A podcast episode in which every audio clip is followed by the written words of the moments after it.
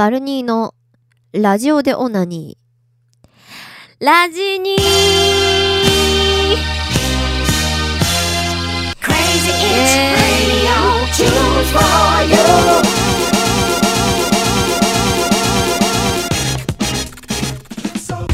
映画なの発売が待ち遠しいバルニーです。で違うバルニーのラジオ屋さんごっこは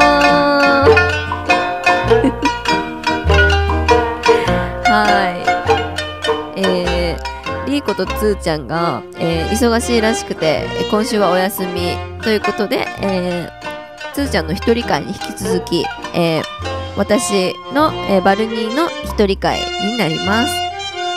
はい。で、えっ、ー、と、まあ、冒頭にちょっとなんか、寸劇みたいな感じでやったんですけど、一人でラジオするのが別に初めてじゃなくて、リーコがね、あの、ロンドンに留学に行ってる時期、その2014年から、えー15年、16年にかけてなんですけれど、えーその時期に、えー文通みたいなそのそれこそ交換日記とかまあメール交換とかの代わりにあのラジオ交換をねやっていたんですよ。っていうのもえっ、と、ま、今ラジオ屋さんごっこやってる理由と同じなんですけどあの先々にラジオとかやりたいよねって、まあ、当時からそれこそ爆笑問題カウボーイとかあのジャンクですね。大好きだったのでそういうものに憧れてあのうちらもラジオやりたいよねみたいな感じで、えー、と練習がてらあの2人でラジオを作り合ってね交換していたんですよ。はい。なんか変な感じ。そう。でもあのまあ2015年ぐらいでまあ止まってて、まあ、リーコが帰国してまあそのラジオラジニーは終わっちゃったんですけど。でえっ、とまあ3年後34年越しに今日初めてあの一人ラジオやってますね久しぶりに。はい。つーちゃんのラジオはあのつーちゃんの一人会は好きなものハマってるもの紹介とかしてたんですけどね。まあ今日今回はそうですね。まあもちろんハマってる音楽うんとかあとですねよく聞かれることについて、えっと、話していこうかなと思います。はい。自分のことから言おうかな。うーんと私は大学美大むさびを卒業して、えー、し4年で5年目かな？5年目で、えー、と都内で働いてます広告関係美容系の広告をやっていて SNS の運用だったりもやっています。で傍ら、えー、地下音楽家 つーちゃんはそう言ってたんですけど地下音楽家として、えー、とラップをやっています。自分のラップを作ってサウンドクラウドで発表しているっていう、まあ、状態ですでライブも時々最近やらせてもらえるようになったっていう感じです。はい。まあうん。そうですね。まあ会社にいる人の悪口を言ったりとかまあインターネットを見たりとかししながら まあラップをしてるっていう感じかな。です。はい。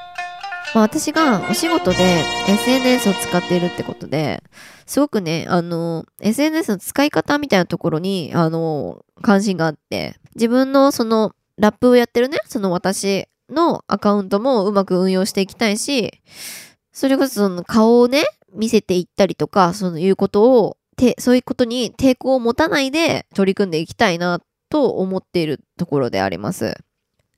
で、えっと、普段見てる中で、えっ、と、SNS がうまいなーって思うラッパーを今日ちょっと話そうかなって思います。まず、ツイッター、ツイッター部門。私はツイッターが一番大好き。やっぱり面白いですね。8年、9年ぐらいやってるんですけど、ずっとやってます。面白すぎる。で、えーっと、ツイッターがうまいと思うラッパー、えー、一人目、と、ジャンクマンですね。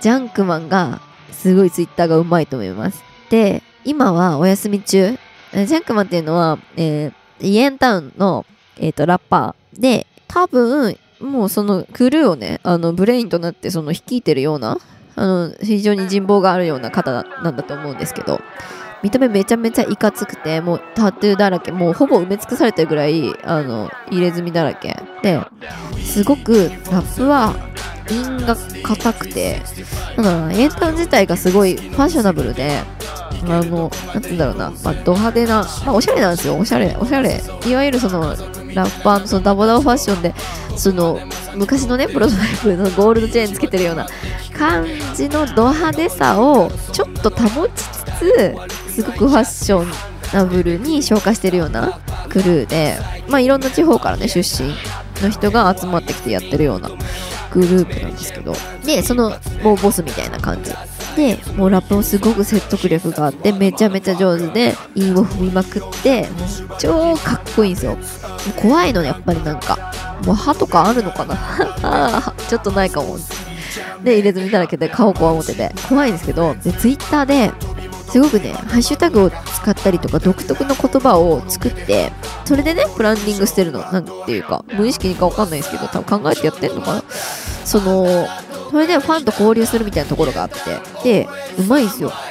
で紹介すると「ハッシュタグ腹減ったラップ」とか「ラーに感謝」腹減ったラップはハッシュタグとして使ってないかも。お腹空いた時にただ腹減ったラップってあの書くだけなんですけど。でなんかその彼をフォローしてるそのファンたちヘッズたちが同じように腹減ったなって書いたりとか。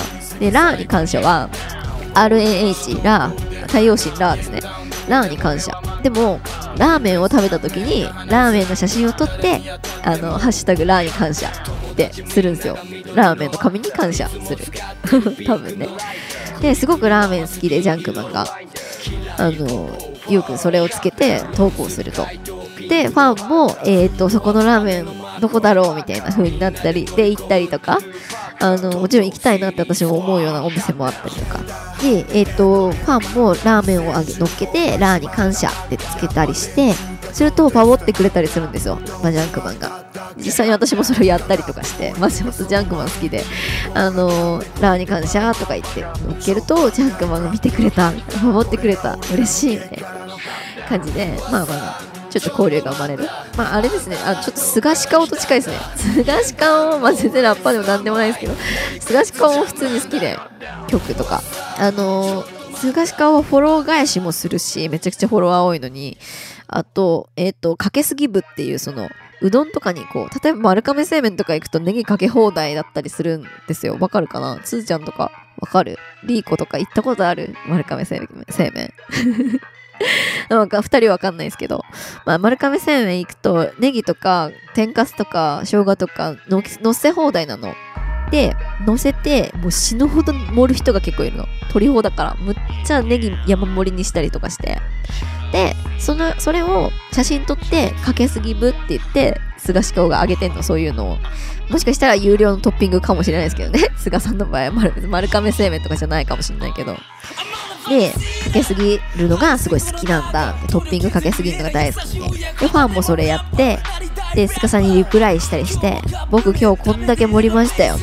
かけすぎ部に行っていいっすかみたいな交流があるっていう。まあちょっと話それましたけど、まあジャックマンもうちょっとラーに感謝とか近いところあんなって若干思った。あとね、鍵垢ブロックパーティーっていうハッシュタグかなんかやってて、っていうのが、ジャンクマンが鍵垢の人に一方的にフォローされるのが超嫌いみたいな。なんなんだよみたいな。で、なんか多分イライラしてて、そのまあ見れないの、一方的に見られてて、そのムカつくじゃないですか。こっちはフォローしないと見れない。しかも承認してもらわないと見れない。でも見たいツイートかどうかわかんないし、その人。フォローしたいかどうかも、その見てから決めたいし、みたいな。まあそれはまあ私の考えだけど、まあジャンクマンはまあ鍵垢にフォローされてるのがすごく不快ですと。なんで鍵垢の人をブロックしていきますって。いうことで、で、ある時間帯とか決めて、あの鍵垢をどんどんブロックしますっていうのを、鍵垢ブロックパーティーって、ブロックパーティーってあの表現してるんですね。っていう、その、まあオリジナル語語彙みたいなのを、うん、作って、あの、発信してる。あと、まあ、コラージュとかのっけ、自分で作ってのっけたりとか、まあ、服屋やってる人なので、すごく、まあ、センスがそこら辺もおしゃれで、すごくシュールなね、面白いコラージュのっけたりとか、まあ普通の面白アカウントみたいなのをリツイートとかしてそこら辺でなんかその自分のその面白感性みたいなのを見せてみてすごくバランスが感覚がある人だなってあの思いましたすごくねあの普段怖いからギャップが埋まるというかすごく好きになっちゃうツイッター込みでって思いましたはい。で、えっ、と、あと2人目。ツイッター上手い人、2人目。えージンドック。ジンドックですね。彼は、あの、スパムをね、踏むんですよ。ツイッター上で。で、あの、それがね、踏んだままにして、ツイートさせてるんですよ、スパムに。で、逆にすごいうまいなって思ってて。なんか、まず、しジンドックくん自体もすごく曲が怖くて、すごくダークなね、関西のラッパーなんですけど、関西のトラップ、関西トラップをやってってね、すごくね、あの、ダーティーな、あの、楽曲なの全部。あと、まあ、ホラー、日本のホラー映画とかをなんか、サンプリングしてるようなミュージックビデオだったりとか、すごくね、あの、そういうように見せる、怖く見せる、自分を。曲だよね。なんですけど、えっ、と、ツイッター上では、もうすごくなんか、実直性格？すごく素朴な性格？が出てて、で、スパムを踏んじゃうし、スパムそのままにしちゃってて、うわ、このアプリエロすぎとか言って、引用リツイートでなんか、ツイートてされてたりとか、これマジ稼げるんだが、わらとか言って、まあ、引用リツイートでね、で、なんかリンク踏ませるみたいな。そういうスパムあるじゃないですか。ああいうのそのままにしてて、で、うわーみたいな。全力めっちゃスパム踏んでんやみたいなおもろいからかおもろいからからわかんないけどそのまんまにしてて。でも彼もね気づいててあの彼もうわみたいな。これなどうやって解除する？みたいな。書いてたりとかして。あし分かってんのか分かってんのか分かってないのか分からないけどすごくなんか素朴な、うん、キャラクターをがそれによって演出されてる。まあ声にか分かんないですけど。ね、そういった怖い楽曲との差を埋めてるなって思います。多分すごくみんなに好かれたんじゃないですかね、ツイッターで。はい。で、えっ、と、3人目が、ちょっと、うーん、系統は違う、毛色は違うけど、小枝グっていう、小枝ちゃんっていう、あの、ラッパーがいて、とにかく大好きなんですよ、小枝ちゃんが。あの、なんだろうな、彼もずっとインターネットで、サンクラで曲を発表していって、えっと、フリーのミックステープを出して、すごく人気になったような、あの、ラッパーなんですけど、この間ね、パンピーの、あの、新規版、うんスタジオコーストかなんかにゲストで出て、もうそれがすごくね、なんか私的には、本当ヒップホップドリームなのかな、それが。そういう風に感じて、もう本当に感動しちゃったぐらい。うん。小枝ちゃんがこんな大勢の人の前で、ね、本当に、うん、見たかったなって思いますね。うん、っていうあの大好きなラッパーがいるんですけど、まあなんかちょっとオタクっぽいキャラクターなんですよね、その彼自身が。で、ツイッターにすごく合ってるというか、マッチしてるなーって思うんです。なんていうか、ツイッターにいるオタクがすごく応援したくなっちゃうようなツイートが多くて。っていうのも、まあ彼自身もあのサラリーマンなんですよね、今。サラリーマンをやりながらラップをしているっていう状態で、えっ、と、そうだな、2年前くらいからサラリーマンなのかな。なんかほんと好きすぎてずっと見てるから、あのよくわか。るんですけど、まあ、ある時、ある段階で、その陰性、大学院生からだあの社会人になるタイミングがあって、その時にも、なんかその、会社でこういうことが起きたとか、なんかその、社会人になってからのつらみみたいなのを結構明らかに、なんだろう、うん、ストレートに書いてたりとかして、そう。で、今も普通に辛いその日常 を、なんだろうな、仕事辛いっていうのを、うん、書いてるんですよ、普通に。1個あげると、僕は今、半蔵門線の満員電車で宙に浮いています。どうもありがとうございました。で、次のツイート。知らないおじさんの汗で背中びちゃびちゃ。そんな感じ。で、うん、表参道でうんこできるとこないんかいとか、なんかほんと日常なんですけど、すごい。で、あとはなんか自分が作ったご飯とか、なんか今日のご飯ですとか言ってコンビニ飯乗っけたりとか、うーん、して、本当にその、なんだろう、身近に感じさせてくれるっていうか、なんか、なんだろうな、俺たちの小枝ちゃんってみんな多分言うんじゃないですか？小枝ちゃんのこと好きな人は。すごいね、なんか、自分たちを代表してるみたいな気持ちにさせてくれる。だなぁそう。すごくね、なんだろうな、チャーミングで大好きですね。はい。で、ツイッターは終わり。まあ、後で貼るので全部見てほしいなって思うんですけど、あ、ジャンクマンはね、今ね、おお休み中で全然更新とかされてないです。でも、ジンドックンと声ダちゃんは更新してますね。曲も出てます。はい。で、えっ、と、インスタ部門。インスタね、私はもう結構自分が出すのが、載せるのが苦手で、まあなんか見る専門みたいになっちゃってるんですけど、ちゃんと運用しなきゃなってあの思ってますね。で、えーっと、インスタうまいラッパーは、ラッパーじゃないな。この人は DJ なんですけど、マージー、マージーさん、M-A-R-G-Y、マージーさんが、えっとね、この人もさっきのジャンクマンと一緒、イエンタウンの DJ なんですけど、まあ他のなんかクリエイティブななんかグループにも属していて、アパレル系かな？うん、ボイラールームとかに出てた DJ の人ですが、ハーフなん、どこのハーフだろう？わかんないんですけど、すごいド派手な格好してんすよね。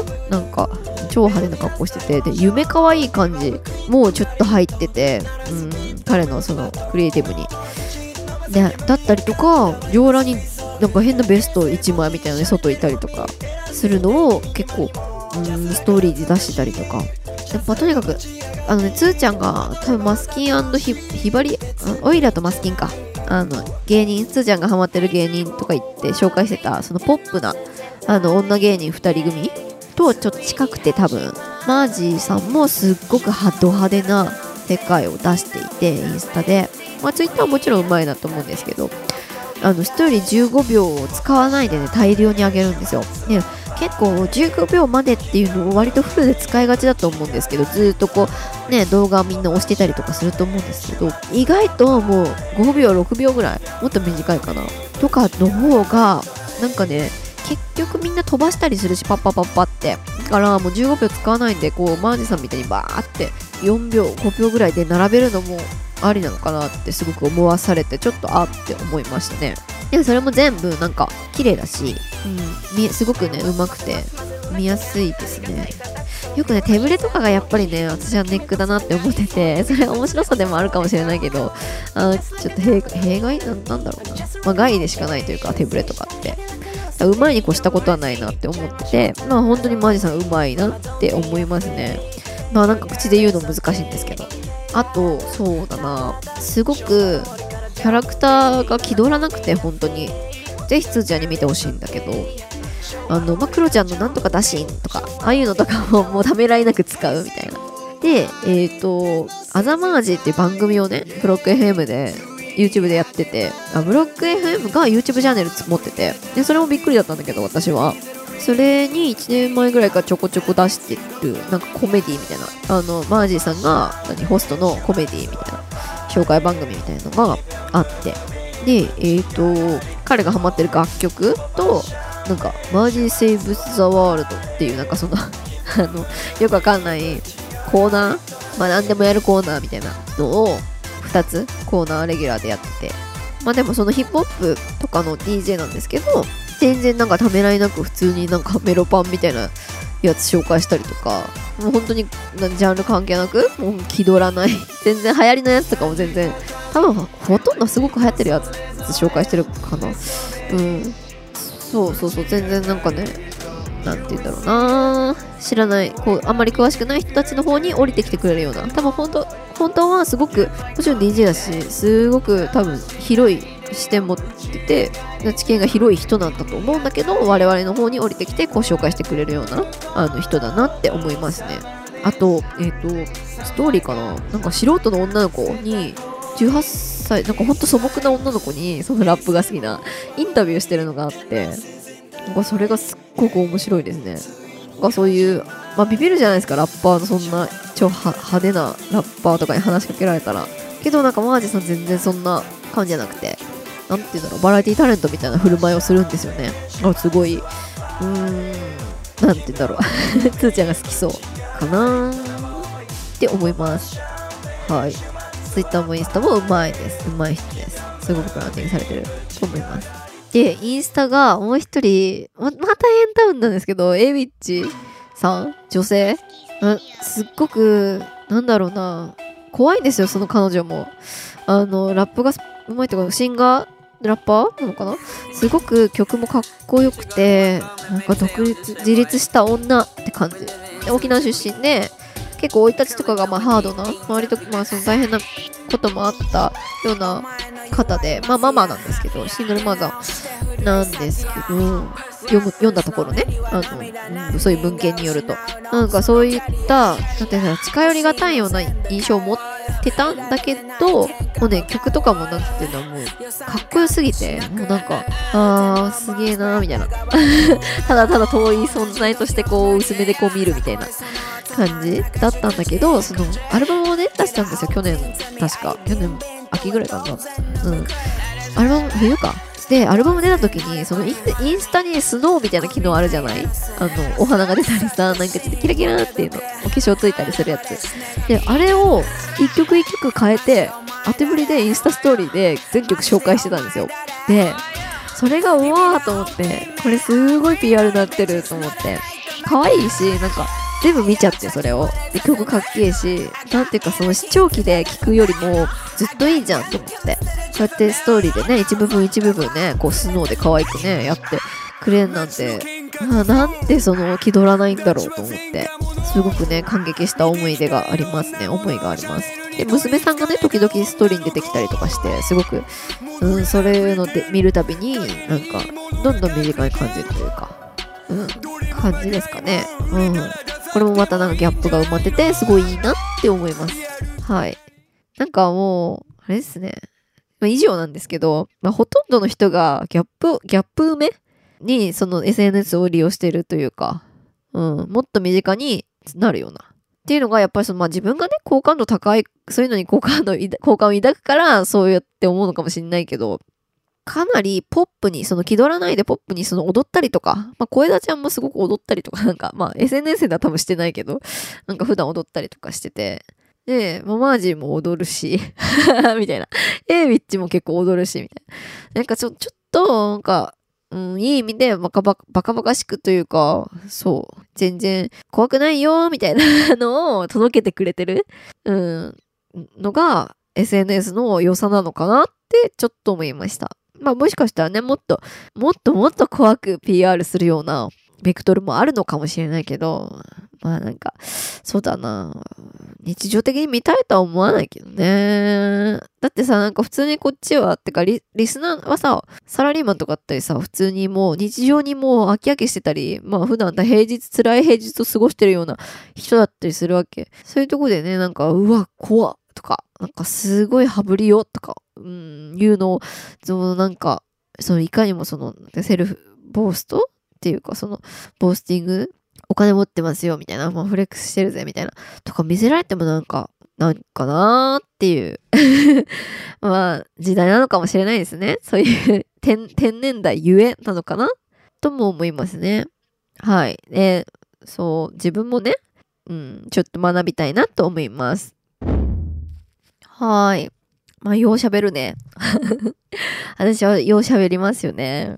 うん。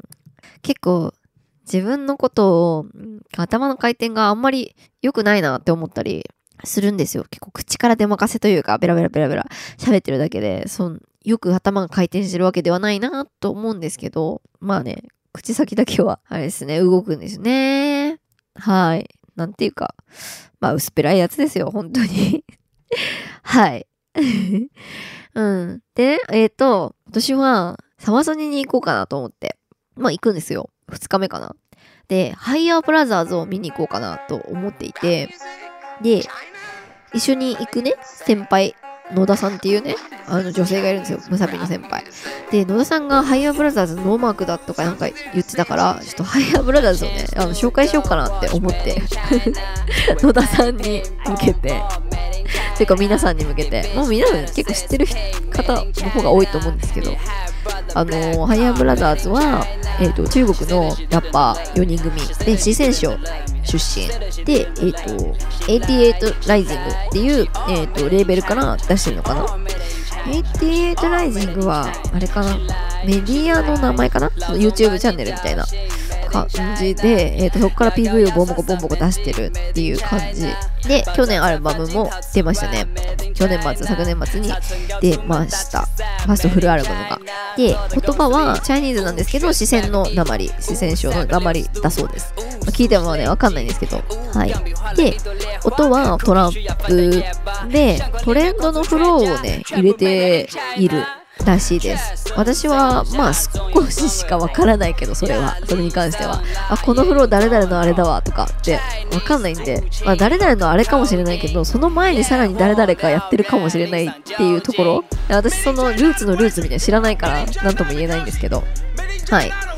まあでもそのなんかまあ試行錯誤してやっているよっていう感じ。とか最近よく聞くなこのフローみたいなのを取り入れてきているような感じが体感ありますね。で、えーでもトラックに関してはトラップなんだけどその入ってるメロ？とかそのなんだろうな上物とか、うん、かな？がちょっと東洋っぽい響きがあるような曲が多い気がします。なんであの普通のねその US のトレンドのトラップに比べれば日本人に少し馴染みがいいのかなと思います。まあ好き嫌いあるかもしれないけど。まあそのなんつうんだろう。オリエンタルな会長とか私は好きなので。うん。っていところです。でえっ、ともうとにかく YouTube を見てほしいんだけどあのあれですね。めちゃめちゃキャラ立ちしていてすごいいろんな友達にあの見てくれ見てくれって言ってるんだけどあの4人のねもうルックスとかキャラがすごいのよなんか。よくずっこけ3人組とかそういう風に言われたりするんですけどまあそのぐらいもうなんだろうデブチビメガネみたいなそんな まあもう悪いけどそういうような、うん、分かりやすさをその個々持ってるルックスでもです。でね私は人がたくさんいるとアイドル視してしまうんですよそういうグループでねアイドルじゃないんじゃないですかラッパーだからどうしてもアイドル視してしまってもう誰を応援しよっかなーって思っちゃうの思いがちなんですで、えっ、と、さらに私を刺激するのが、一人一人にパートがあること。っていうのが、モーニング娘。のあの原理なんですけど、あの、一人一人も見せ場がある。必ず。で、それゆえに、48グループ、AKB には興味出ないんですよ。あの、全部ほとんど、あれですよ。なんだっけ。声合わせて歌うこと。ユニゾン。ユニゾンだから。ほとんどがユニゾンだから。ね、あの、もちろん、あの、劇場曲とかは好きなの私もあります。一人一人歌うパートがあるやつは。で、で、でそうそうそう。で、まあ、もう、昔のモーニング娘。その、あの、これはね、記事も書いたことあるんですけど、あの、モーニング娘。のオタクの視点から選ぶ2017年ヒップホップっていう、去年記事を書いたんですよ。まあ、それもまた貼るんで、見てない人いたら見てほしいんですけど。で、その記事で書いたことで、まあ、何がそのモーニング娘。ナイズ、モーニング娘。イズムなのかっていうと、その集団の中で適材適所なパート割りがあること。で、私はほんとナイスパリパリパリでもうなんかみんな押し合いへし合いするんですよね。矢口とか飯田さんとかがもう、バーバーバーみたいな。私の方がね、ナイスパディよみたいな感じやってて、で、み、りだら、みたいなところを、もうなんか中澤さんが超セクシーに歌ったりとか、なんかもう一番年上だし、まあセクシーじゃないですか。とか、まあそういう、まあ極端に言うとね、そういうことで、明るいみたいな。で、また、こう、安田とかナッチとかがもう元気に出てくるよみたいな。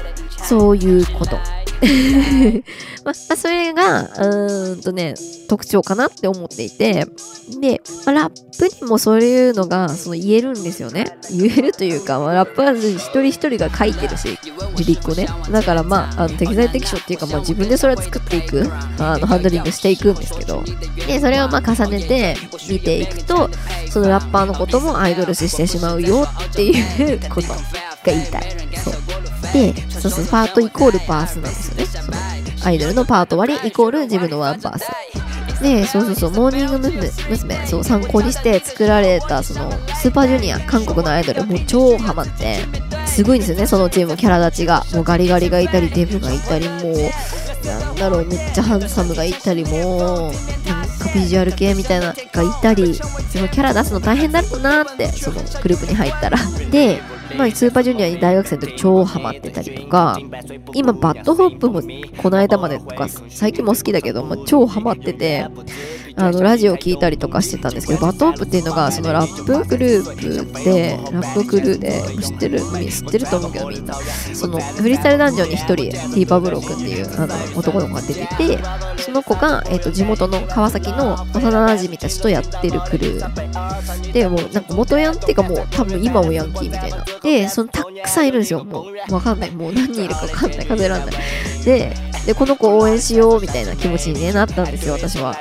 っていうのがあって、うん、そういっぱいいるとねアイドル視しちゃう誰か誰を推しにしようとか言って考えちゃうっていうそのクソオタクソオタクのなんかどうしようもないあの特徴あの修正なんですけど。でハイヤーブラザーズもそう飛びすぎるよね話。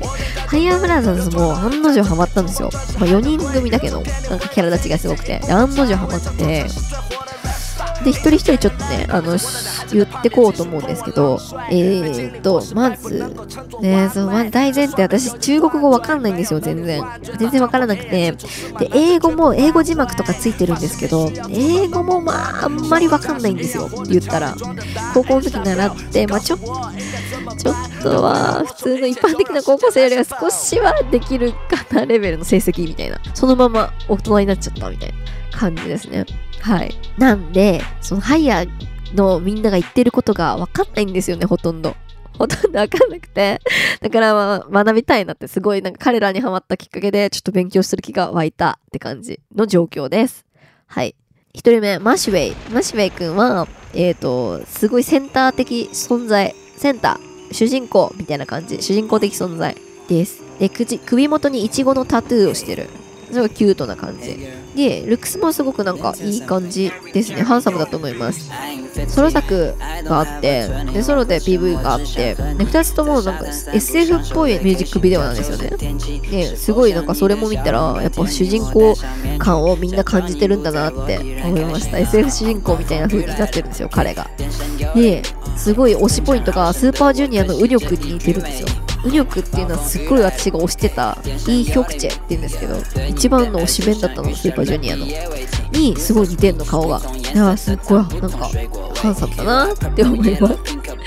ではい赤レン赤レンジャーですね。レンジャーものに例えたら。センター赤赤のレンジャーですね。で次。DZ。DZ は、えっ、ー、と、の、ののとか、DZ のとか、うーんと、ののとか呼ばれたりもします。インスタの名前がね、ののって、あの、のってわかる？知る ?KNOW? ノノだから、なんか勝手にノノちゃんって呼んでるんですけど、そうですね、辻希美さん的な感じで。ね、ノノはもう、まあ、言ったデブなんですよ。めっちゃでかいの、すごい。なんかね、リル・ヨッティがね、彼のこと魔人ブーって言ってた、言ってたんですよ。リアクションビデオっていうのがあって、その、ユースの有名なラッパーが、アジアのビデオとか見て、そう、リアクション撮るみたいな。そういうのを収めたビデオ、うん、があって、それもまた AT8 ライジングから出てるのかなで、それ見て、ワーオとか言ってみんな言ってんだけど、そうそうそう。でも、喉が出た時すごいみんな、わーみたいな。何こいつみたいな。魔人ブーじゃんって言われてて。なんですけど、すごい声がスイートな感じ。まあ、でかい人、体でかい人ありがち。なんか私の友達も、すごいやたら甘い声のデブみたいな人はいる、いるにはいる。そうそうそう、そんな感じですごいね、スイートな甘い声を出す、すごいでっかい男の子です。で、2月になんか、ハイヤーブラザーズ×ハリキリ、ハリキリっていう、EP みたいのが出て、うん、それが、えーと、4曲入ってるんだけどそれぞれ一人一人があの歌ってるのねラップしてるの。一人一曲なの。っていうのもすごいこれもうハロプロ友達なんだよなこういうやり方が。ねえ。まあ一人一人じゃないけどそのなんつうのカップリングでこうシャッフルがあるみたいな。一人ずつ二人ずつ一人二人三人で分かれてみたいな。ライブとかでやったりする感じ、ね、そういう感じで、まあ、4曲あって。で PV もミュージックビデオそれぞれ出てて YouTube に。1人1個。もう彼のがやっぱ一番人気みたいですね。な43万回再生。昨日見たら。ねまあアニメーションがすごいいいかっこいいっていうのもあるけど、うん、うん、まあまあほんと歌声が良くて、まあ、メロまあ彼作ってんのかなメロ。まあもうすごくセンスがあって。まあ素晴らしいですね。彼はえっ、ー、と黄色か紫かな。髪が紫だった時もあるの黄色はなんかこう3枚目なイメージですね。はい。あれがノノで次メロ。メロくんは声が高いんですよね。で、大体なんかこうクルーに一人ぐらいいるじゃないですか、声高い人。あの、ディノラティーナみたいな。とか、今で言ったら T 字ジョジョとか、ペースとか、ペースとかかな。声高い。そう。で、あんまり一バース、ワンバース目から蹴ることがないんですよ。そう。ちょっとなんか飛び道具的存在なのかなそうって思いますね。で、ルクサいかにもアジアンな感じ。なんかアジアン映画に、違う違う。洋物の映画にアジアン役で出そうなルックスしてますね。えー、なんかもう、うん、3枚目な感じだな。さっきも3枚目だったんだけど、そう。DZ もね、3枚目で。メロくんも3枚目。なんか緑レンジャーみたいな雰囲気がありますね。うん、で、4人目。で、サイピー。で、この人は私推しメンです。サイピーは、なんか最初の頃の、まあ2年前ぐらいか。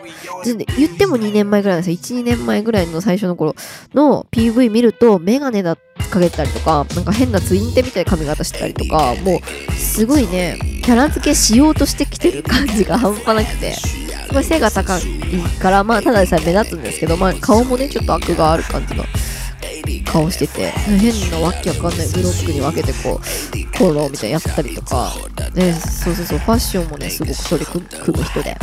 でしゃっくりみたいなフローをするしたりとかで今は超超超低音でラップしたりとかよ低い声あーって出してラップしたりとかしゃっくりはみたいな。わかります？なんか。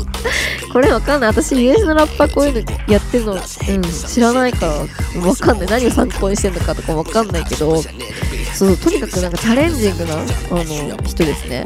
チャレンジが多いなーって思って見れますね。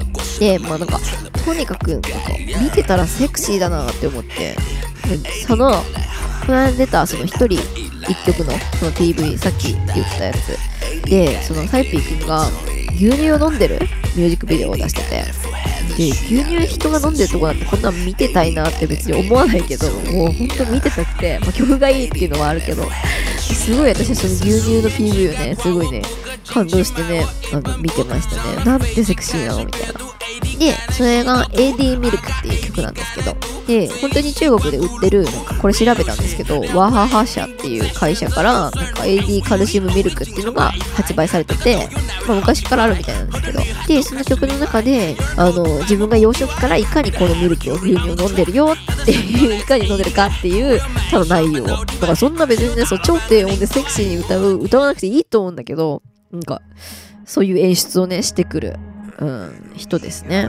で、で、DJ ソーダっていうなんかめっちゃおっぱいがでかいなんか DJ、中国人、あ、じゃ韓国人か、韓国人の DJ がいるんだけど、最近もね、なんか DJ ソーダのその DJ の時に音楽踊ってる人いねえじゃんみたいなのが話題になって、なんか結構その露出度が高い格好で変なスポブラみたいなやつでその DJ するんですよ。で、なんかみんなその、そう、おっぱいを見てるんですよ。で、動画撮ったりとかしてて、だから別に聞いてねえじゃんみたいなみんな 客席が映るんですけど、みんなスマホ持ってんじゃんみたいなのが話題になって、その DJ ソーダ。で、なぜか、サイピー君が DJ ソーダと一緒に写ってたりとか、写真に。ね、インスタ見てると。で、DJ ソーダと投稿に全部大体いいねしてたりとかしてて、なんか、すごいね、それがスケベブランディングだな？って私は思いましたね。そういうのもありだなと思いますね。うん。それ、それ それでなんか、それでよりセクシーに見えるってのも変ですけど、うん、なんだろうね。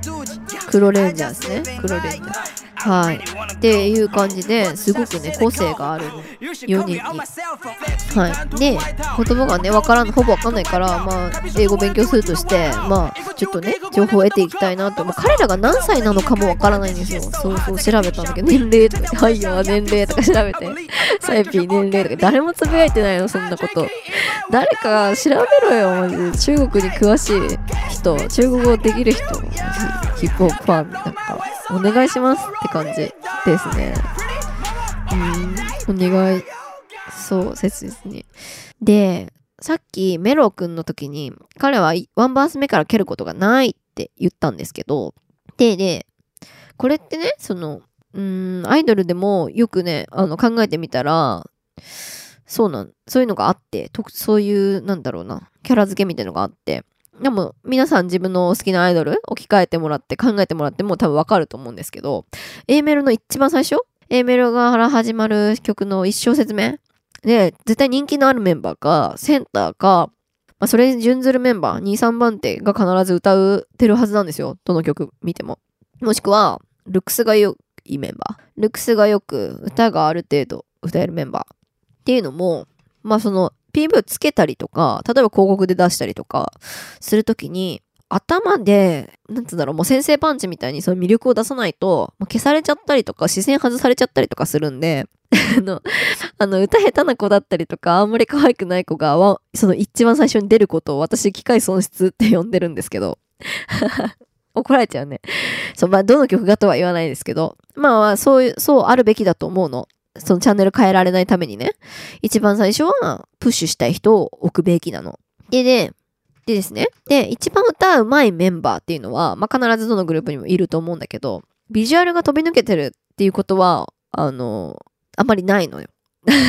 で、なんでかって言ったら、まあまあ当然ですけど、まあ採用の時に当然そうなるの。歌うまい人の母数が少ないし、まあルックスが飛び抜けてる人も別に少ないし。で、そんなのが重なってる奇跡みたいな人はもうほぼいないわけ。なんで、まあ、そのルックスとか、そのなんかキャラクターとか、そのやる気みたいなところは置いておいて、まあ歌が上手い人を採用すると。まあグループには一人二人欲しいよねっていうところで採用したりするわけですよ。まあもちろんその、あの、小田桜さんをディスってるわけじゃないんですけど、これは。あの、本当に尊敬できる女だと思ってるんですけど。でね、まあまあまあまあ。で、そういったメンバーは大体 B メロをね、担当するんですよね。聴かせるメロだったりするわけ。そうそうそう、メロディアスなところ、部分を担当することが多い。でしょ？で、ヒップホップで言ったら、その変わったフローだとか、その声、変わった声質の時に、その3、4番手なことが多いんじゃないかなって思ってます。で、それ、まあ、それがそのさっきのメロくんね、がそうだと思うんだけど。で、はたまた、その、客演だったり、その大人数でやるようなことあるじゃないですか。ポッセカットみたいな。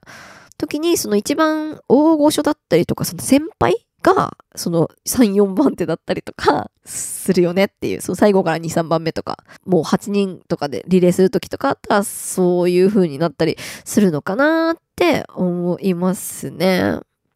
そう。まあでもわかんないな。ポセカットとかってあれだな。先に取っちゃって、後で並べ替えたりとかもするかもしれないし、てかすると思うし。そう、やったことないかわかんないけど。そう。だからもし順番が決め、あらかじめ決められてるとすれば、その、例えば4人とかでラップするときに、3番目ぐらいの人は変わったふわりとかにしやすかったりするのかな多少遊んだりとか、なんか変なブランク入れたりとか はしやすいのかなって思いますね。1、2の人がね、1、2番目の人が流れを作って、それをね、先に知れる場合は、より一層ですね。なんか野球、野球みたい、野球みたいじゃない？わかんない。野球知らないですけど。そうで、そういうところに、その、まあ、うん、なかなか話しちゃったけど、アイドルとかラップとかにも面白みを感じているよっていうところですね。はい。まあ、とりあえず、あの、ハイヤーブラザーズの良さが少しだけ伝わったらいいなって思います。あの、サマソニにね、あの、一緒に行く先輩に。他の、あの、他の人もサマソニに行きましょう。で、多分、サマソニに出た後にどっか都内でなんか出るんじゃないかな。ビジョンとかあたりで。まあ予想ですけど、ハイヤーが出るんじゃない？その深夜公演みたいな感じで。絶対行きますね。もう体力温存しとく、本当に。はサマソニ朝から行かない、本当に。これが大人ですよ。大人。そんな、早朝から行きません、みたいな。わかんないけど。えっ、と、よく聞かれるのが、なんでラップ始めたの？っ、あの、聞かれるんですよ。いろんなところで、ライブしに行った先々とかで。うん、それに答えようかなと思うんですけど、えっ、と、もうすごく遡るけど、親がね、お母さんがね、カセットテープ作ってくれてて、私がちっちゃい頃から。で、車のカーステ車のカーステでずっと流してくれてて、えー、えっと、その時の曲目が松田聖子さんとか、あなたに会いたくてとか、はい あの、発売された時期で。で、まあ、そんな感じで、カーステでね、モーニングをもちろん聞くわけですよ。で、そこから、あの、始まってるんですね。抱いてホールドオンミーとかを、あの、すごい好きで、小2、小3ぐらい。あ、もうちょっと前か。あれですね。ラブマシーンが、えー99年で、小3なんで、まあ、小1とかか。小1とか。ね、もう写経してましたね。あのいや、抱いて HOLD ON ME じゃないな。サマーナイトタウンか。サマーナイトタウンを写経してたんですね。スマイル、スマイル、スマイル。どんな笑顔を見せても心の中が読まれそう。って、あの、小1とかの子が、あの、書き写してたんですよ、ノートに。で、まあそんな感じで、えーもう、狂ったようにね、カーステで聞いていて、モーニングとか、ハローを、あの、ブンブンブンとか。で、えっ、と、まあそのまま割とその J-POP、チャートに入ってるものを聞きながら大きくなるんですけど、うーん、そうだな。その辺まではもう無視、なんつうんだろう、自我、自我ないっていうか、うん。自我が芽生えてないような状態。だんだんだんだん自分の趣向みたいのが、趣味が分かってきた頃。まあ、小学校高学年ぐらいから、あの、まあ、オレンジレンジとか、リップスライムとかを聞くようになりましたね。で、中2、中1、中2の時に、バンプオブチキンを聞くんですよ。で、えっ、と、韓国に住んでたの、その時は。小5から、小4から中3まで韓国に住んでたので、割と多感な時期を韓国でずっと過ごしていて、その、それこそ言ったこと、ラジオ屋さんごっこで言ったことあるんですけど、あの、日本からね、あの、宅急便で、宅配便で送られてくる、その、おばあちゃんからのビデオとか、だったり、うーん、ネットもね、まだまだ、あの、全然電話線つなげてやるかやらないかぐらいの時期だったんで、もう限られた情報ですよね。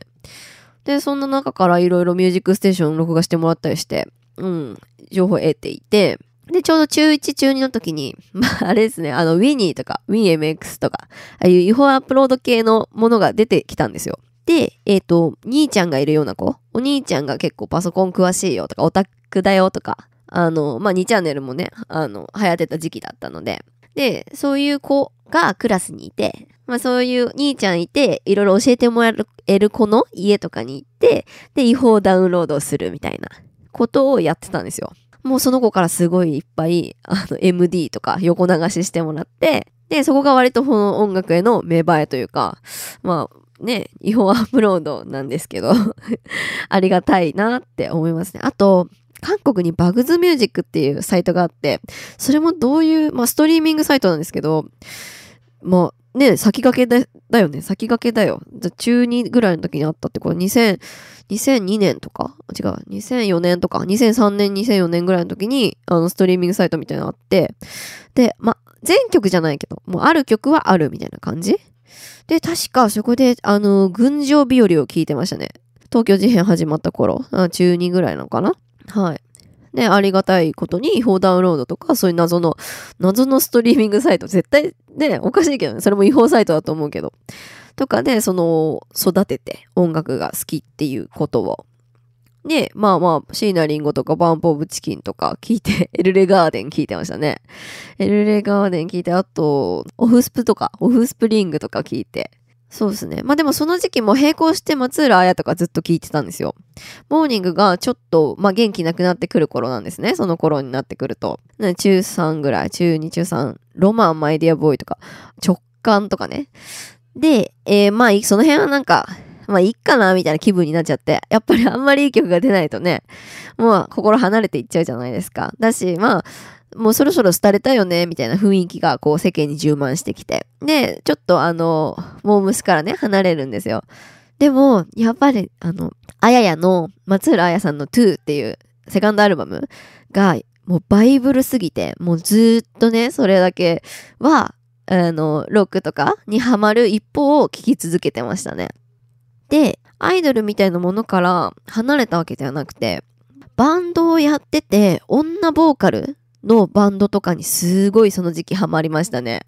多分、えっ、と、まあ、ジッパーを読んでたっていうのもあると思うんですけど、ね、あの、女ボーカルのバンドって言うと、まあ、なんだろうな、ゆ一番有名なのなんだろう、まあ、 SHAKALABBITS か。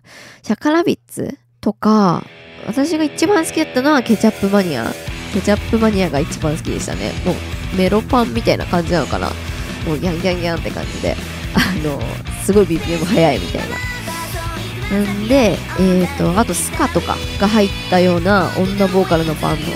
知ってるかわかんないですけど、みん。なさ、村正とかゴルベティとか、かな。とかそういうような、まあそれこそジッパーにね、そのボーカルが乗るようなやつがすごい好きでしたね、中学生の時。かな。中高生。高1ぐらいまで好きだったかな。って感じ。あれとかスピーナとか。わかりますかね？スピーナはなんだっけ？小西康晴。曲提供したりとかして、まあ、ちょっと渋谷系寄りなことをやったりとか、まあでもガールズバンド3ピースですね、やってて、もうコピー版したいっていうぐらいすごい好きだったし、高校のね、高校に入るんですよ。入ったんですけど、まあ中卒じゃなくて、高校に入るんですけど、うん。と、その時に最初軽音部に入ったんですよ。日本に帰国して。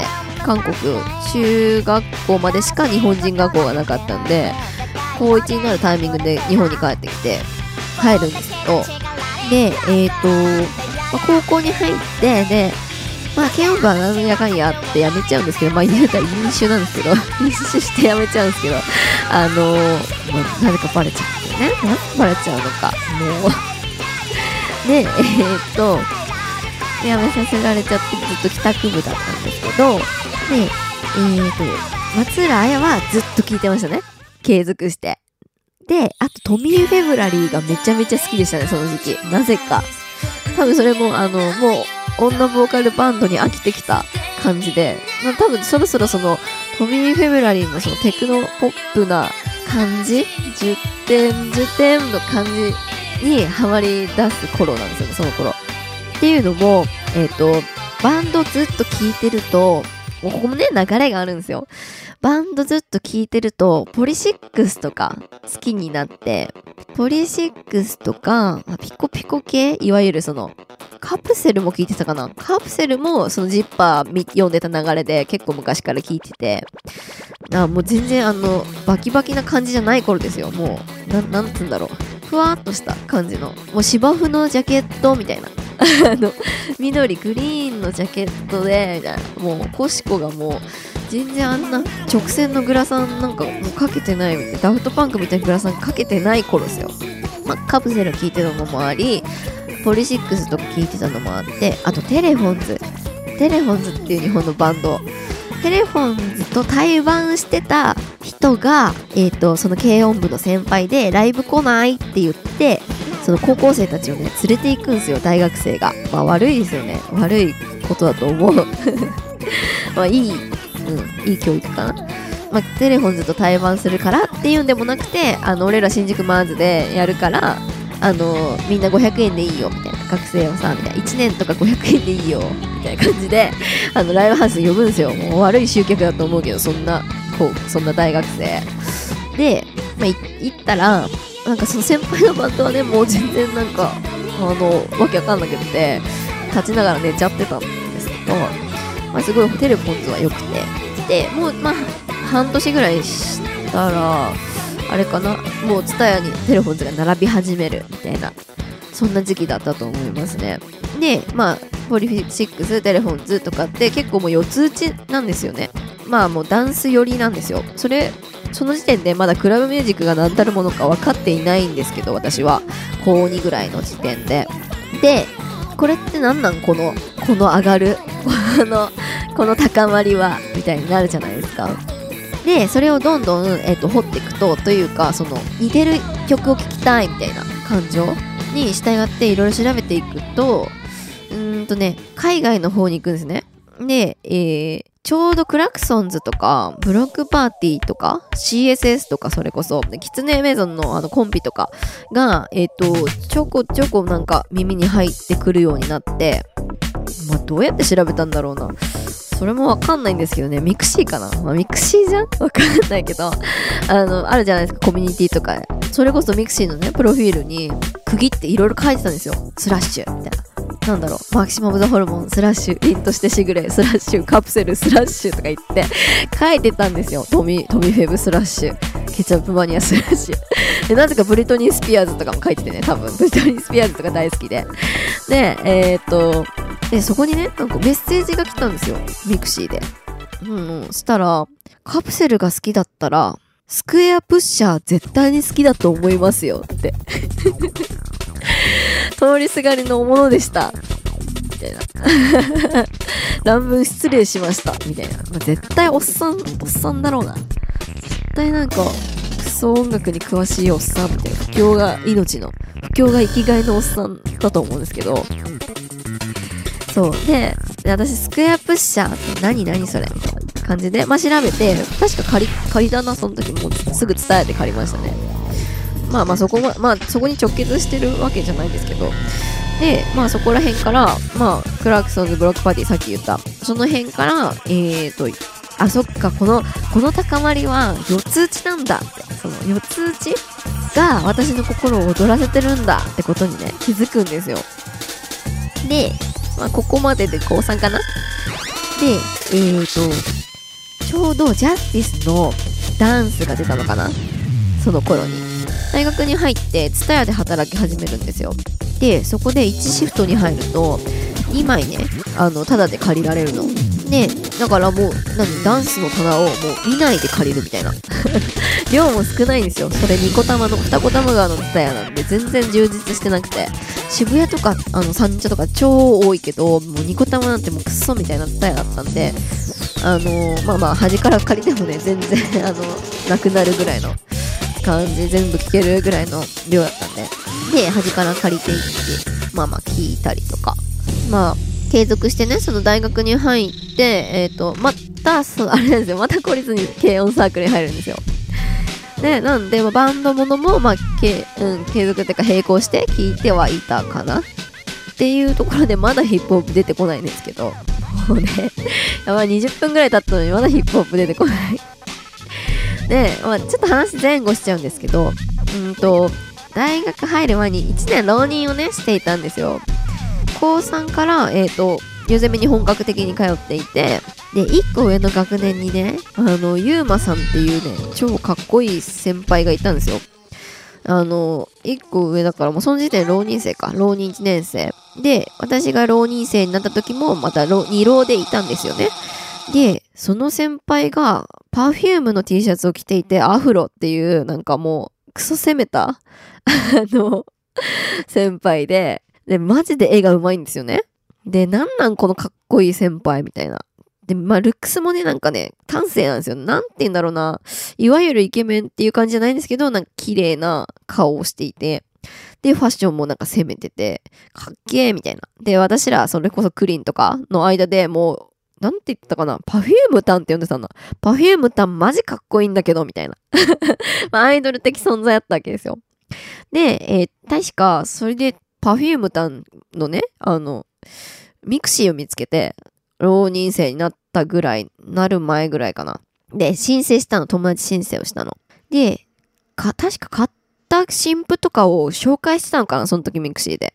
で、えっ、と、まあそういったものも見たりとか、で、普通に話しかけたりとかして、ちょっとあの、音楽教えてくれませんか？みたいな。で、USB 渡すんで、あ、なんか入れてくださいよ、みたいな。私も入れます、みたいなことをや、や、やってたんですよね。なんか知んないけど。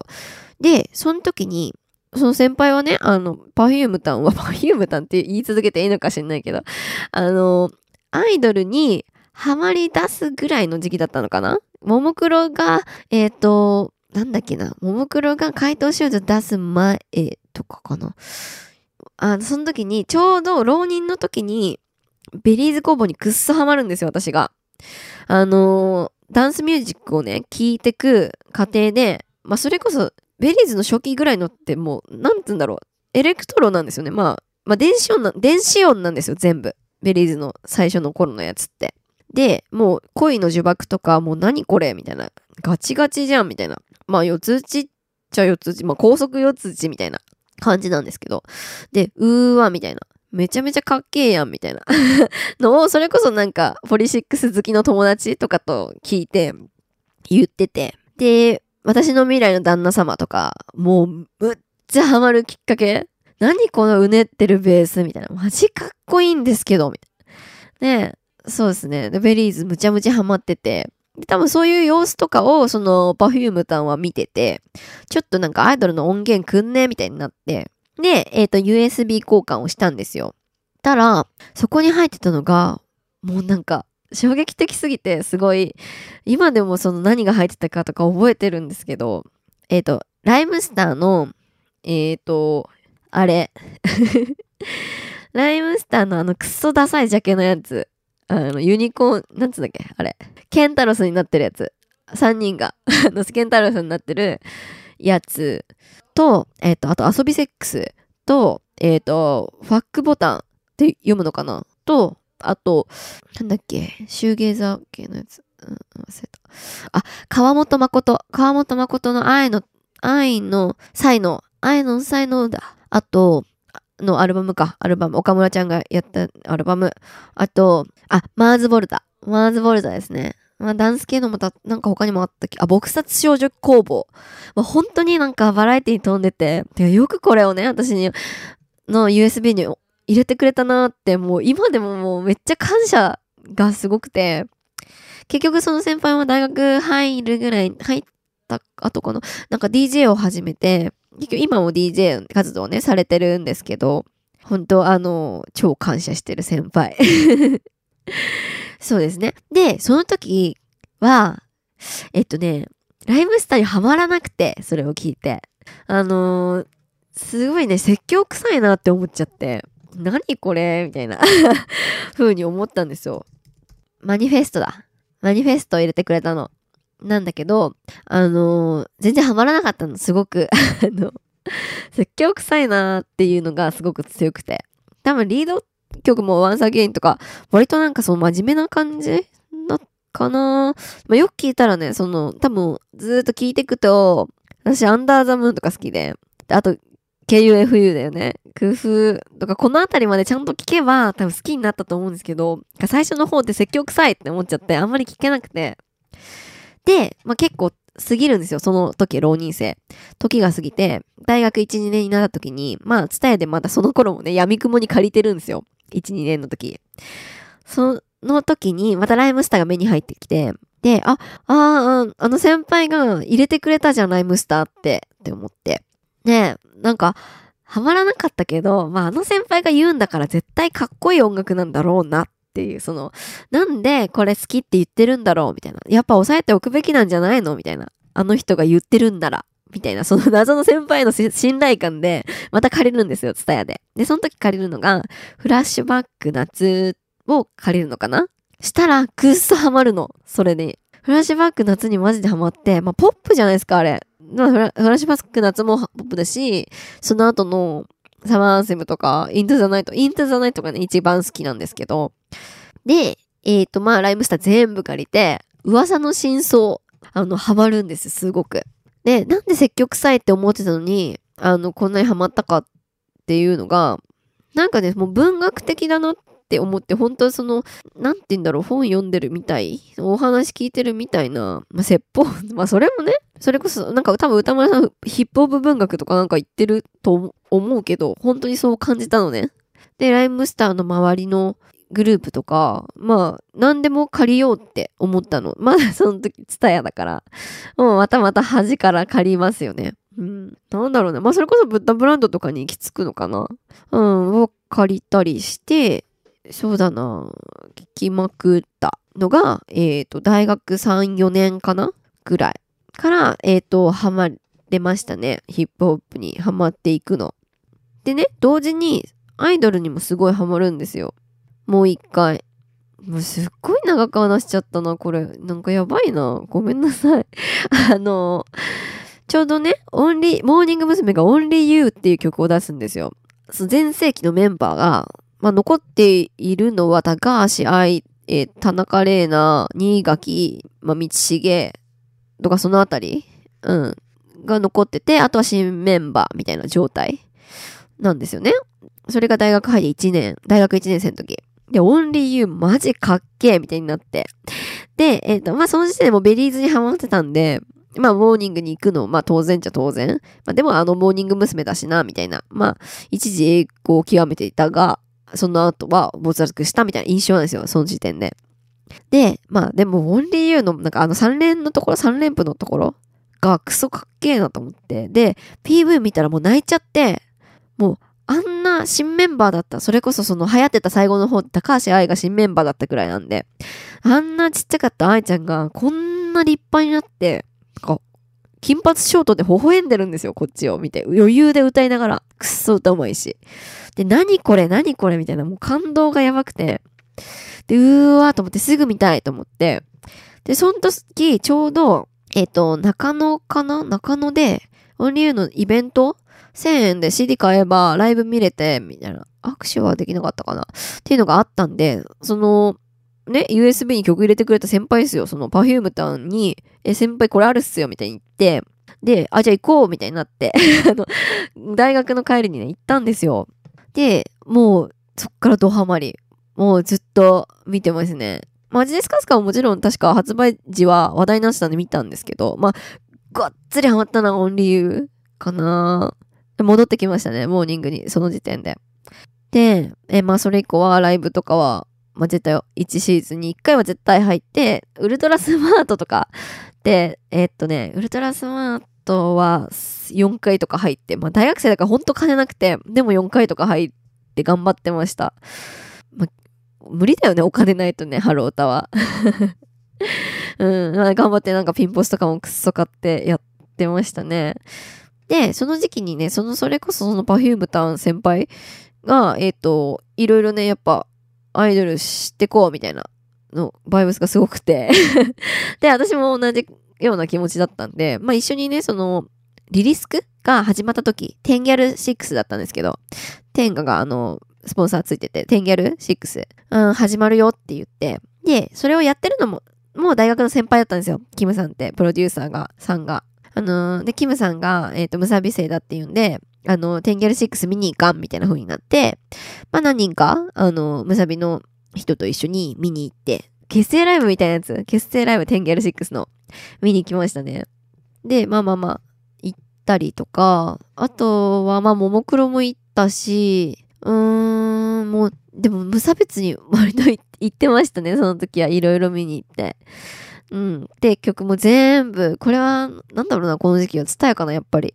全部借りて、今、当時の、あの、遡って見てるんですけど、2012年の iTunes 開いてみると、もうエモいよ、ほんと。フェアリーズ、ヒメキュンフルーツ缶、東京女子流、YGA、キッカー、アフィリアサーガイースト、トマトンパイン、フェリーズ工房、みたいなのが並んでる。JK21 とか。そうね。で、もう韓国もやっぱり聞いてんのよ、その時期に。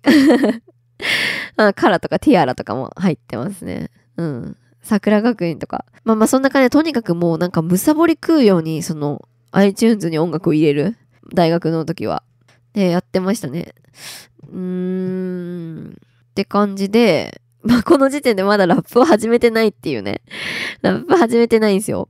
えーっと、バンドをやってたの。大学生。まあギャル版みたいな、いわゆる女の子でみんなでやってて、もうほぼコミックバンドみたいな感じ。で、それは、えっと、割と1年から4年ぐらいまでぼちぼちやってた感じなんですけど、コピーとかは、うーん、電波ソングみたいなのが多かったかな。もうほんと無差別にやってた。まあ、エロゲーの曲とかもやったりしたし、まあ、メンバーの子が割とオタクっぽい子が多かったのもあって、アニソンとか、アイドルも、アイドルってか、ももクロとかややりましたね。チャイマックスとかをコピーしたりして。で、えっ、と、まあ、コミックバンドみたいな感じでやってて、で、オリジナルもやりたかったのね。やりたかったんだけど、あの、それこそ私がね、作って、やってもらってとかも何曲かやったんだけど、やっぱりなんかその、思うようにね、いかないんですよね。思うように弾いてくれない、思うように歌ってくれない。まあなんか、うん、ドラムとかもまあ、思った通りにはならないし、こっちもその、全然楽がないんですよね。その音楽に、あの、知見がないので、鼻歌でその曲は作るけども、どうやってほしいかとかを表現できないと。打ち込みとかもその時期にソフト買って取り組んだりしてたんですけど、まあそれもね、あの、なんて言うんだろう、ドラム叩けないから、作ったドラムパターンをさ、聞かせてもさ、叩いてもらえないわけじゃないですか。でもまあ思うようにいかないみたいな 感じ、ね、でやってて、やっぱりね、その、私が主体になってやりたい気持ちがね、すごい当時からあったんですよ。その、まあなんて言うんだろう、バンドに一人ブレインみたいなのいるじゃないですか。ワンマンバンド、ワンマンバンドまで言ったら、あ失礼かもしれないですけど、まあ、ヨギーのそのケンゴくんだったりとか、あの、まあ、超古いけど、アシッドマンの大木さんとか、その人が考えて、その人が動かしているような、そういうものにやっぱり憧れが強くて、で、思うようになんないじゃん、みたいな。全然思うようにできない、みたいな。じゃあ、やっぱ一人でやった方がいいじゃん、みたいな。なって、そっから、えっ、と、いじり出すんですよね。その、Cubase を買うんです。で、パソコンで、デスクトップ上で、あの、音楽を作ったりとか、いじったりするのを取り組もうってなったんですよ。でそこありきで、その、一人でできるものじゃあ何？ってなっていった時に、まあ、ダンスミュージックだったり、まあ、まあ、テクノとかも作れるじゃないですか。ちょうどその時、あの、クラブイベントの電波とか、うん、そういうのも行ったりとかしてて、まあ、もうちょっと前かな。第2、第2ぐらいで、そういうのも行ったりしてて、マルチネとかもすごく憧れてたんで、で、そういう、まあ、打ち込みとかだったりとか、できるものとしてはね。だからったらラップがあるじゃんみたいな感じですかね。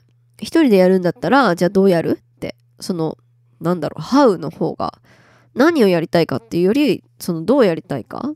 みたいなところが先行して、あ、じゃあラップとかあったら、一人で、まあサンプリングとかっていう、そのありがたい文化もあるし、曲をね、その、お上手に作れなくても、なんかこう、人のもん借りてやったりとかできるし、一人でできんじゃん、みたいなところから、そのラップをやり始めるんですよ。まあ、たどり着くまで長かった。長かったな。で、えっと、実はその予備校の時に予備校、つまり高校3年生の時にクリンと出会って、クリンとかリーコか。リーコと一緒ですね。同一人物です。リーコとクリンは。あの、あだ名ね。で、リーコと出会って、その時に、なんかその、それこそ、リアルタイムっていうその、前言ったんですよ。このラジオ上で。リアルタイムっていうその誰も見て、見てないのに、すごい鍵、鍵つけて、自分の日記を書くみたいな、あの、そう自意識過剰なウェブサイトをね、みんな持ってて、リアルタイム。あれですよね、ツイッターの独り言バージョンみたいな、ほんと一人バージョンみたいな。で、まあ仲いい子には教えて、鍵、鍵パスワード教えて、みたいな。やってて、その中でラップみたいなの書いてたんですよね。韻を踏んでたの、その時点で。で、謎に鼻歌で曲作ったりとか、まあ、別にそれはラップじゃなかったけど、まあそういうことやってたんで、もともとその自分がそういうのできるんだっていうのは、なんか分かってたとこはありますね。で、まあや、あの、やったりやんなかったり、就職してまあもう疲れちゃってやらなかったり、まあ無職になってやったりとか、そういうもんを繰り返して、まあ今に至るって感じかな。なんかやっと、サンクラに載せてもいいようなものができるようになった。本当に長い、長かったなって、その、思いますね。まあでも言ってもね、あれか、卒業して4年とかだから、まあ大してやってねえな。ダメですね。まあ、人より、その、それこそ、今言ってきたみたいな感じで音楽を聴いてきたんで、人よりヒップホップに触れてる時間がすごく短いし、まあ、知識が薄い。うん、薄い知識と書いて博識みたいな ところがすごいあるんで、昔からヒップホップが好きだよみたいな話をすごく、そういう人の話をすごく聞きたいし、教えてもらいたいなって思いますね。昔の US のとかすっごい弱くて、もう全然わかんない。今、その過去の曲のビートとか使われてんの聞いても、あ、これ知ってるけど、みたいな。知ってるけど誰みたいな感じなんで、えっ、と、まだまだ、あれですね、ヒップホップ初心者だなって思います。でも、えっ、と、そのあたりからはずっと聞いてますね。まあ、主に現行のもの聞いてて、で、ちょっと合間見て、昔の探すみたいな感じかな。まあ、現行のものが大好きですね。もう超ミーハース。はい。でね、えーと、そうですね。え、今日話したいことが、まあ、3つ4つあったんですけど、もうすっごい話しちゃったから困ったなっていうところで。めっちゃ話しちゃったけど、もっと紹介したいことがすごいある、あるのに。あの女のラッパー嫌いとか言って、別に誰も好きじゃないしとか言ったけど、なんか結局好きなラッパーいるよとか。あと、なんか仕事で見る美容アカウント。わかります？美容赤っていうの。美容を極めてる女の子たちがやってるようなアカウントなんだけど、そこにいる、その、なんて言うんだろう、思想の強い人っていうか、癖の強い人たちの紹介とか、まあもちろんその、まあ軽く言うと、その集計恐怖っていうその醜い形を、その自分のルックスが醜いことが、あの、もう恐怖に変わっちゃって、もうそのノイローゼみたいになっちゃってる子たちなんだけど、集計恐怖って。醜い形の恐怖？そうそうそう。まあ精神病ですね。で、まあそういう風になっちゃって、整形を繰り返しちゃう子とか、なんか、いるんですよ。それでもう心を病んじゃってるような子が。で、まあそういう人たちの ツイートとかを見てるとすごい特徴があったりとかして、まあ面白いって言っちゃいけないかもしれないんだけど、まあそれでもね、なんか人を貶めるようなことを彼女たちもやっぱ言ってるんですよ。あの、まあ匿名だからいいっていうことで。まあなんか別にその、まあ一概に擁護する対象ではないと思ってるんだけど、私は。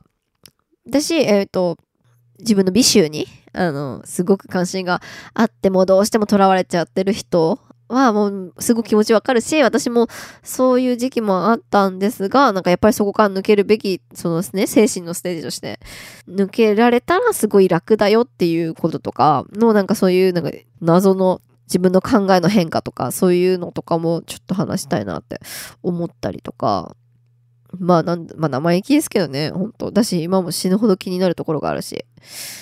まあそういった人のね、あの世界とか の紹介とか。あとはたまたやっぱり好きなまたトラックメーカーの子がいて、若くて19、20ぐらいの子たちでめちゃめちゃいい、良くて曲をすごく聴いてる子たちがいて、その子たちに紹介もしたかったし、あと、過去のラジニー、それこそリーコに送ってたラジニーの一部を聞かせたいんですよ。聞かせたかったの。てかもう聞かせ、うん。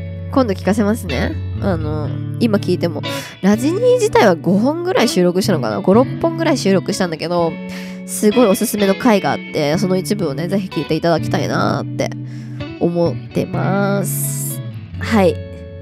あもう1時間半話しちゃったんで、もうやめます。はい。え、どうだった？どうですか？本当うんはや、うん喋りすぎだよね。ぜひ、あの、次はリーコにも一人会っていうのをやってみてほしいなって思います。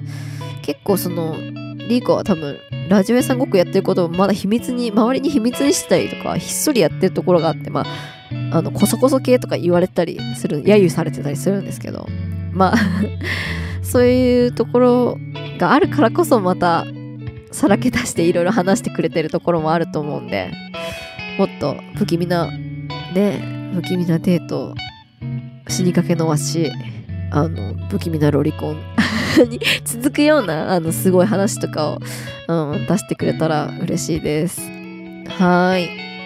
そうですね。あ、そうだ、出没情報。あ、私の予定、あの、今週の金土曜日は、えっと、 DA PUMPのリリイベにまた行こうと思います。 DA PUMPのたまプラーザでやるリリースイベントに行こうかなって思います。なので、もし行く人がいたら、あの、ミートしましょう。